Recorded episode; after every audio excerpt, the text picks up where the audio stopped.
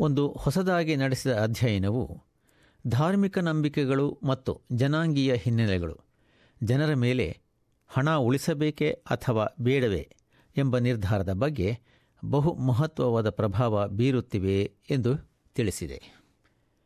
ಸಿಡ್ನಿಯ ಮಕ್ವಾರಿ ವಿಶ್ವವಿದ್ಯಾಲಯದ ಆಶ್ರಯದಲ್ಲಿ ನಡೆಸಲಾದ ಈ ಅಧ್ಯಯನವು ಮೂರು ದೇಶಗಳಲ್ಲಿನ ಕೆಳ, ಮಧ್ಯಮ ಹಾಗೂ ಹೆಚ್ಚಿನ ಆದಾಯ ವರ್ಗದವರ ಉಳಿತಾಯದ ಹವ್ಯಾಸಗಳನ್ನು ಒಳಗೊಂಡಿದ್ದು, ಧರ್ಮಭೀರುಗಳು ಮತ್ತು ಚೀನಿ ಪರಂಪರೆಯವರು ಹಣ ಉಳಿತಾಯ ಮಾಡುವುದು ಹೆಚ್ಚಿನ ಸಾಧ್ಯತೆ ಎಂದು ಕಂಡುಕೊಂಡಿದೆ.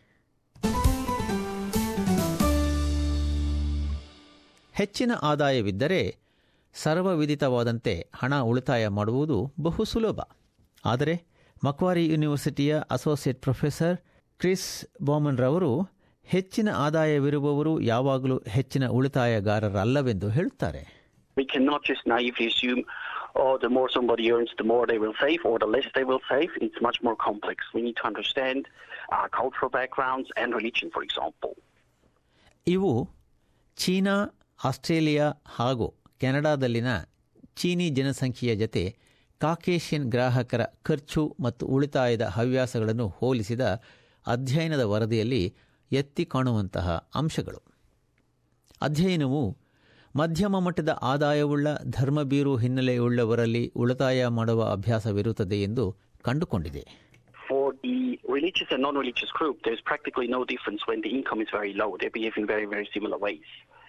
But when we look at the middle income group, we can see there's a big difference where the non-religious spend much, save much, much less, and the religious group saves much, much more, possibly because they uh, restrain from spending for, you know, general consumption or entertainment. But when the income is very high, we see a very big difference in the opposite direction. So we see the religious group all of a sudden uh, saving very low, very little, uh, meaning they spend much, much more. And we see the opposite for the non-religious group. ಚೀನಿ ಪರಂಪರೆಯ ಜನರಿಗೆ ಕಾಕೇಶಿಯನ್ ಪರಂಪರೆಯುಳ್ಳವರಿಗಿಂತ ಹೆಚ್ಚಾಗಿ ಉಳಿತಾಯ ಮಾಡುವ ಅಭ್ಯಾಸವಿರುವುದೆಂದು ಅಧ್ಯಯನವು ತಿಳಿಸಿದೆ.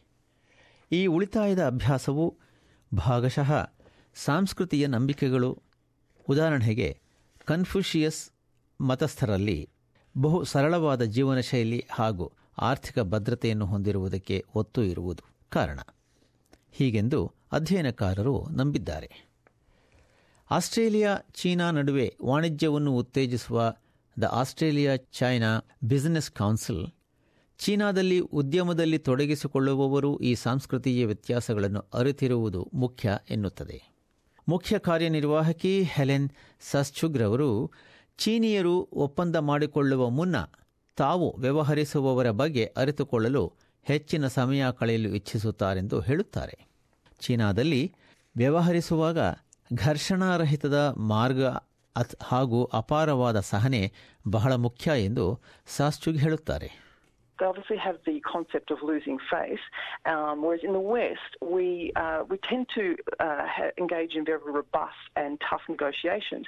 In China, the way of doing business uh, and negotiating is very non-confrontational for fear of losing face. So you need to ad- adapt. We often advise our um, members to actually adopt a more conciliatory um, way of doing business when negotiating with Chinese counterparts.